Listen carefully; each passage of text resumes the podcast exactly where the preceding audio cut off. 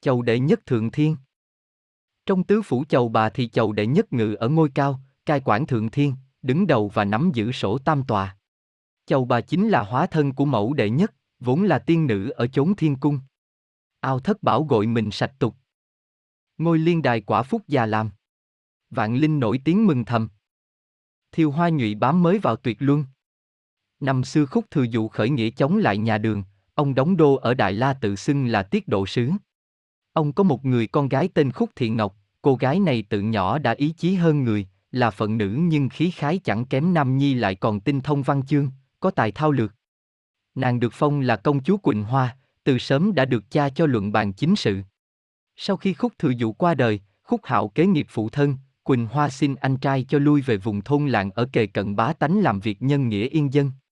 Thân là công chúa nhưng không quen ngự nơi Kim Chi Ngọc Diệp, nàng dấn thân đi khai phá đất đai, dựng làng lập ấp, mở mang giao thương khắp chốn. Nàng dựng chùa, xây tháp, mang giáo pháp của Thích Ca mà giáo dục con người. Trong một lần Quỳnh Hoa vào trú mưa tại chùa Trấn Quốc, nàng quỳ bên bảo chung chấp tay niệm Phật, lát sau có một con trâu vàng đến quỳ trước điện xin được theo hầu.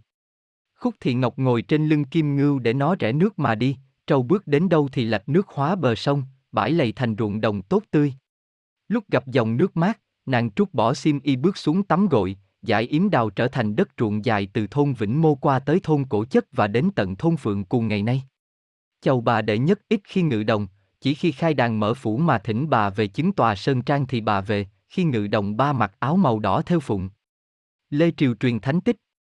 Công chúa tối hiển linh. Sắc đẹp trùng thiên hạ. Duy nhất lòng trung trinh. Muôn năm lừng thắng địa. Ba xã nổi danh thiên. Xa gần trọng công đức.